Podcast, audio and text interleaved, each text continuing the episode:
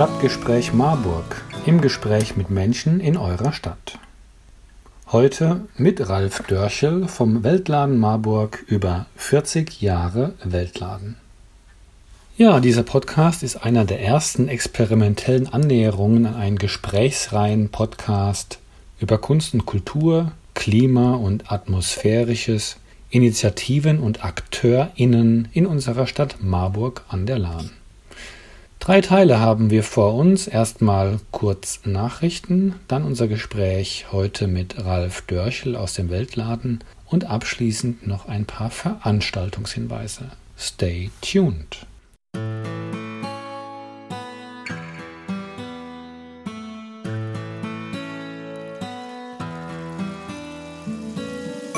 Bürgerinnenbeteiligung zur Förderung des Radverkehrs plant die Stadt Marburg die Neumarkierung von Radwegen in der Frauenbergstraße und der Großseelheimer Straße. Interessierte MarburgerInnen können sich auf der Beteiligungsplattform Marburg macht mit online über die Planungen informieren und auch Anmerkungen einbringen. Das hat sogar eine eigene Internetdomain, nämlich www.marburgmachtmit.de.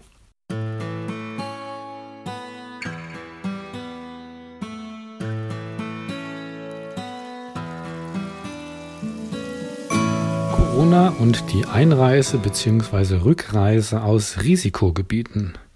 Einreisende aus Covid-19-Risikogebieten nach Hessen sind verpflichtet, sich zu Hause zu isolieren und sich bei dem für sie zuständigen Gesundheitsamt zu melden. Für diese Meldung bietet der Landkreis Marburg-Biedenkopf mit seinem Gesundheitsamt ab sofort unter www.marburg-biedenkopf.de slash Corona ein Online-Meldeverfahren an.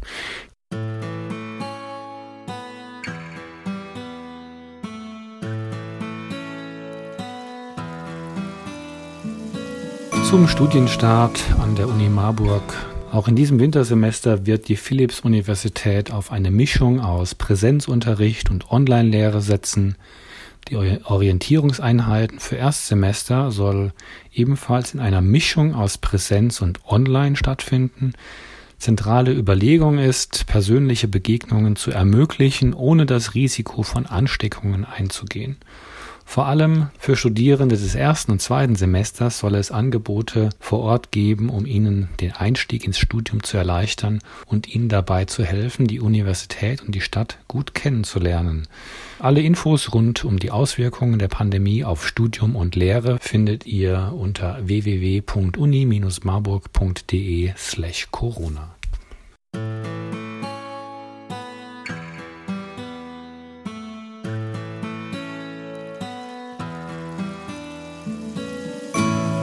Zum wöchentlichen Corona-Update aus unserem Stadtmagazin Express. Demzufolge mit Stichtag 15. September gab es in der Zeit der Pandemie von März bis zum 15. September hier im Landkreis Marburg-Biedenkopf 375 bestätigte Infektionen. Davon sind 340 genesen, Aktuell und derzeit krank sind 31, verstorben in dieser Zeit seit März 4. Die neuen Fälle je 100.000 Einwohner im Landkreis Marburg-Biedenkopf und den Nachbarkreisen, die liegen bei 10 bis 20 aktuellen Fällen, neuen Fällen in Marburg-Biedenkopf und im Landkreis Gießen bis zu fünf Fälle, also relativ wenig, im Nachbarkreis Schwalm-Eder und Vogelsbergkreis, beide östlich. Und fünf bis zehn Fälle in äh, den Nachbarkreisen Waldeck-Frankenberg im Norden und Siegen-Wittgenstein und Lahn-Dill-Kreis im Westen.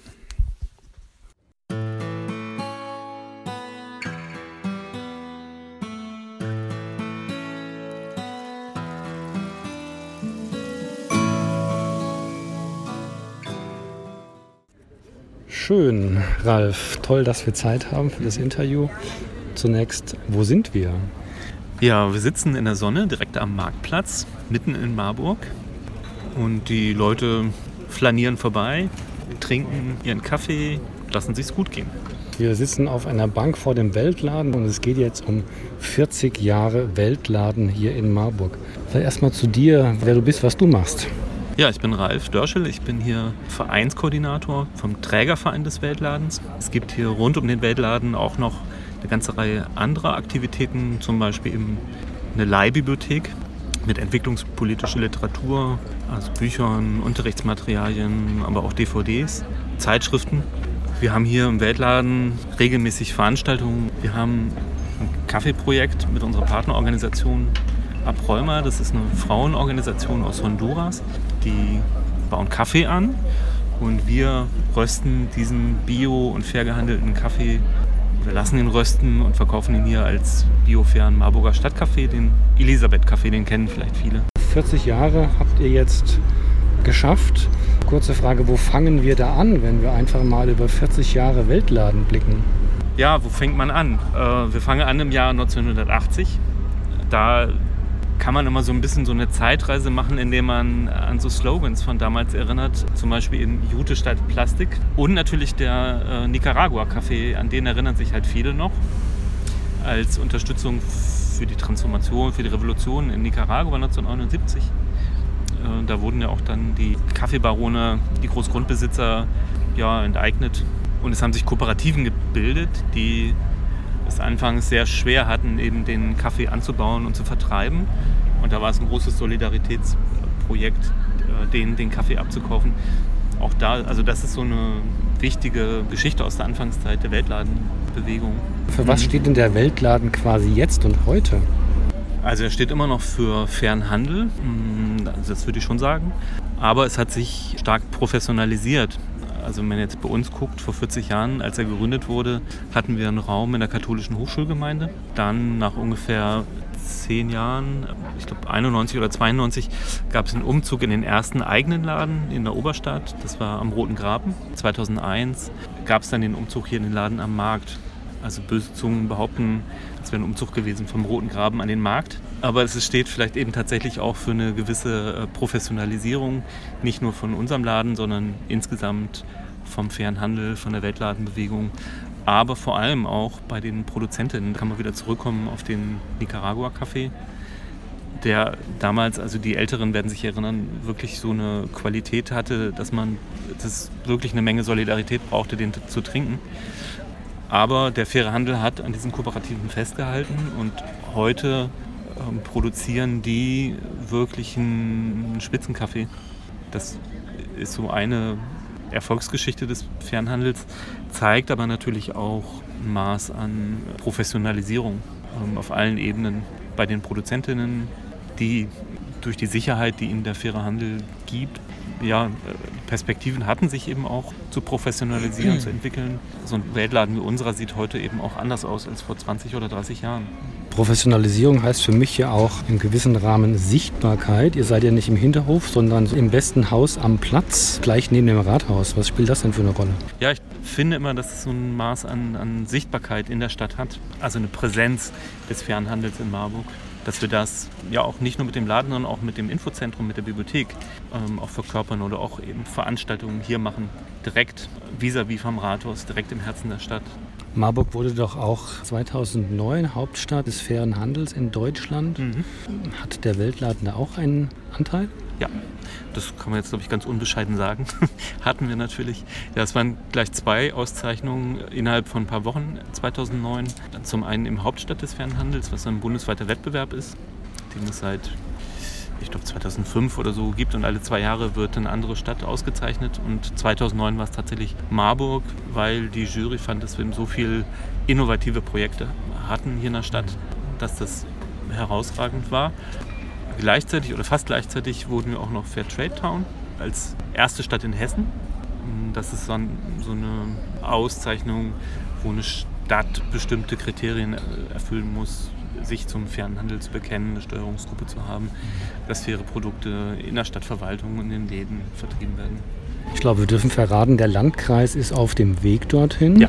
Und die Stadt Marburg hat einen Flyer oder ein Booklet aufgelegt, wo alle Fairtrade-Einkaufsmöglichkeiten in der Stadt verzeichnet sind. Ja, Genau, es gibt einen fairen Stadtplan, aktuell in der zweiten Auflage und es wird gerade an der dritten Auflage gearbeitet. Da sind alle Orte drin verzeichnet, wo man fair gehandelte Produkte hier in Marburg bekommen kann. Bildung steht bei euch ganz oben. Also was macht ihr da, was läuft da? Ja, wir haben ähm, Bildungsangebote des sogenannten globalen Lernens für Kinder, Jugendliche, Schülerinnen, aber auch ja, Jugendgruppen, ähm, junge Erwachsene, also FSJ-Gruppen zum Beispiel.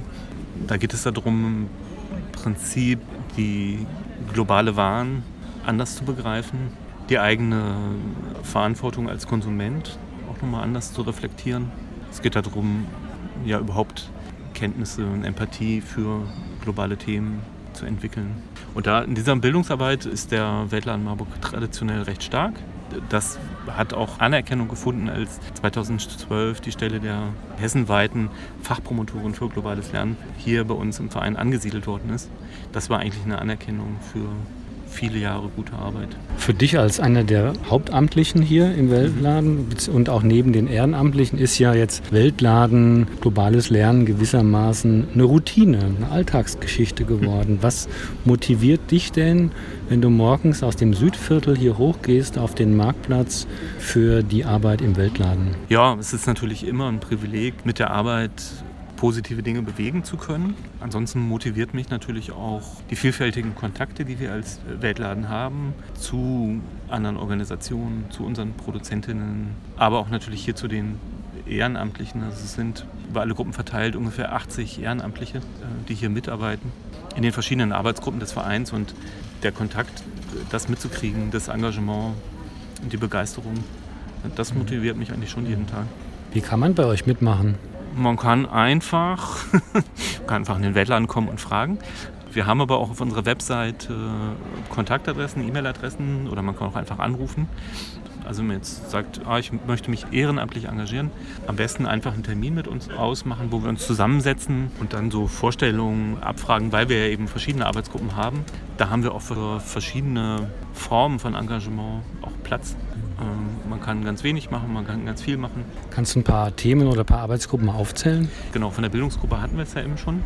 Das sind eigentlich alles eigenständig arbeitende Arbeitsgruppen. Wir haben eine Gruppe, die die Veranstaltungen und Veranstaltungsreihen organisiert trifft sich alle zwei Wochen und ja, da kann man einfach dazukommen. Das ist bei der Bildungsgruppe auch so. Es gibt eben eine Gruppe für den Ladenbereich, also weil der Verkauf geschieht eben über Ehrenamtliche. Aber auch da gibt es eben nicht nur den Verkauf, sondern die Schaufenster wollen gestaltet sein, müssen über die Produkte informieren. Ähm, wir brauchen ein Marketing. Also da gibt es auch viele Arbeitsbereiche. Genau, ein großer Bereich ist noch die Bestellung. Wir haben die Bibliothek. Also wer sich, wer ein Fable hat für Bücher, wer ein Fable hat, äh, Leute zu beraten, was Literatur angeht. Kommen wir zu 40 Jahre Weltladen zurück. Also was habt ihr euch jetzt fürs Jubiläum ausgedacht? Corona ist uns so ein bisschen in die Parade gefahren, denn wir wollten eigentlich eine große Veranstaltung machen und auch eine zweite Veranstaltung so intern, intern groß feiern. Das haben wir natürlich jetzt wegen Corona beides verschoben, aber was, was doch gibt, ist, äh, wir haben ein Jubiläumsprodukt, ein Jubiläums-Espresso. Der ist extra jetzt für das Jubiläum ja, komponiert worden. Das ist im Wesentlichen Bohnen eben von unserer Partnerorganisation Abräume aus Honduras drin. Äh, das wird aber so ab, geschmacklich abgerundet mit Bohnen aus Uganda und Äthiopien und zwei Jubiläumsschokoladen.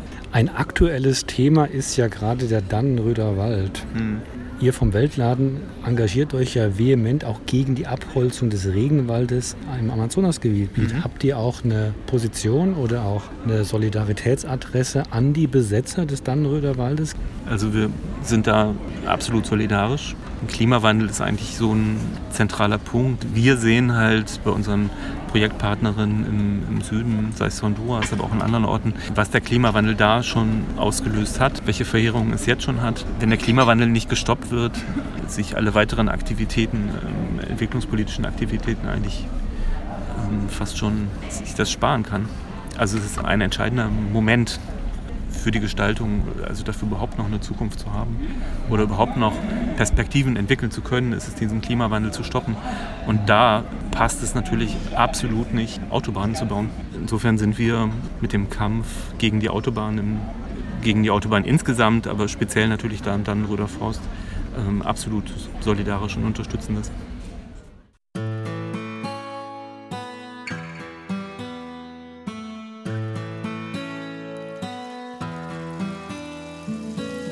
Die lateinamerikanische Woche dieses Jahres, die 14. Semana Latina, findet statt, trotz Corona, mit weniger Konzerten, aber mehr Vorträgen und Diskussionen.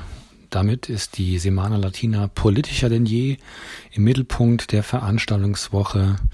Diesmal der Amazonas und seine Wälder und eine alarmierende Botschaft gleich zuweg. Die Lunge der Erde, also der Regenwald samt Amazonas, die leiden. Eröffnet wird das Ganze am 20. Sonntag, dem 20. September um 19 Uhr in der Waggonhalle und wird abgeschlossen mit dem Abschlusskonzert am darauffolgenden Samstag, dem 26. September, 17 Uhr, Open Air vor der Waggonhalle. Zentraler Ort hier ist die Waggonhalle in der Nähe des Hauptbahnhofs von Marburg. Ja, einfach mal schauen. Facebook.de Waggonhalle. Da gibt es verschiedene Uraufführungen, verschiedene Konzerte, aber auch Livestreams zum Beispiel zur Literatur und Politik in Brasilien unter Bolsonaro. Äh, interessant finde ich noch, wie geht es den Latinos in Marburg? Offene Runde Musik mit musikalischer Umrahmung. Nach 14 Jahren Semana Latina wollen die OrganisatorInnen mit den lateinamerikanischen Menschen der Stadt sprechen und der Frage nachgehen, wie es den Latinos in Marburg und in Deutschland geht. Das ist am Freitag, dem 25.09. um 19 Uhr auf der Open-Air-Bühne vor der Waggonhalle.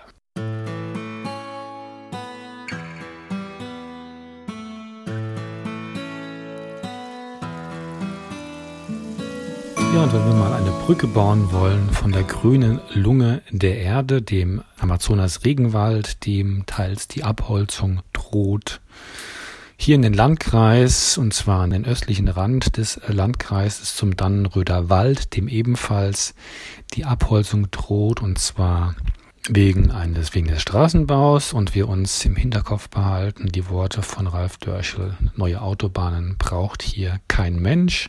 Da könnt ihr selbst aktiv werden. Ihr könnt euch im Internet informieren einfach über eine Suchmaschinensuche Wald statt Asphalt. Ihr könnt aber auch zur Orientierung, wenn ihr euch da informieren wollt und nachschauen wollt, äh, wie ihr euch einbringen könnt, zum Waldspaziergang kommen. Der findet nämlich jeden Sonntag um 14 Uhr im Dannenröder statt und zwar ab dem Sportplatz in den Dannenroth. Der ist mit den öffentlichen Verkehrsmitteln indirekt zu erreichen. Ihr müsst Zug und Fahrrad nehmen, zum Beispiel den Zug von Marburg nach Stadt Allendorf und da mit dem Fahrrad weiter die ausgeschilderten Wege folgen. Bei diesen Waldspaziergängen lernt ihr einfach diesen vollkommen intakten, schönen Mischwald kennen. Ihr könnt mit den AktivistInnen da sprechen. Ihr könnt durch die Baumhausdörfer ziehen und auch ein paar Baumhäuser euch ansehen. Ihr könnt das Ganze drumherum kennenlernen, könnt auch den Sicherheitsdienst kennenlernen, beziehungsweise schauen, was die Polizei da macht, wie sich die Kontrahenten gegenüberstehen. Ihr könnt euch ein eigenes Bild machen und dann in den verschiedenen Gruppen dann auch aktiv werden. Diese Waldspaziergänge, die finden jeden Sonntag ab 14 Uhr Sportplatz dann Rot statt.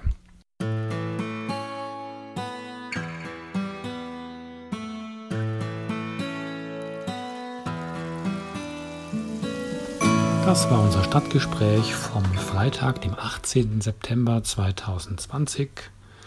Wir freuen uns, wenn es euch gefallen hat. Wir, das ist eine ganze Podcast-Gruppe, zu der ich, Martin und Michael zähle. Wenn ihr Lust habt mitzumachen, dann meldet euch ganz einfach bei uns. Dann bis zum nächsten Mal, wenn es wieder heißt Stadtgespräch Marburg im Gespräch mit Menschen in eurer Stadt.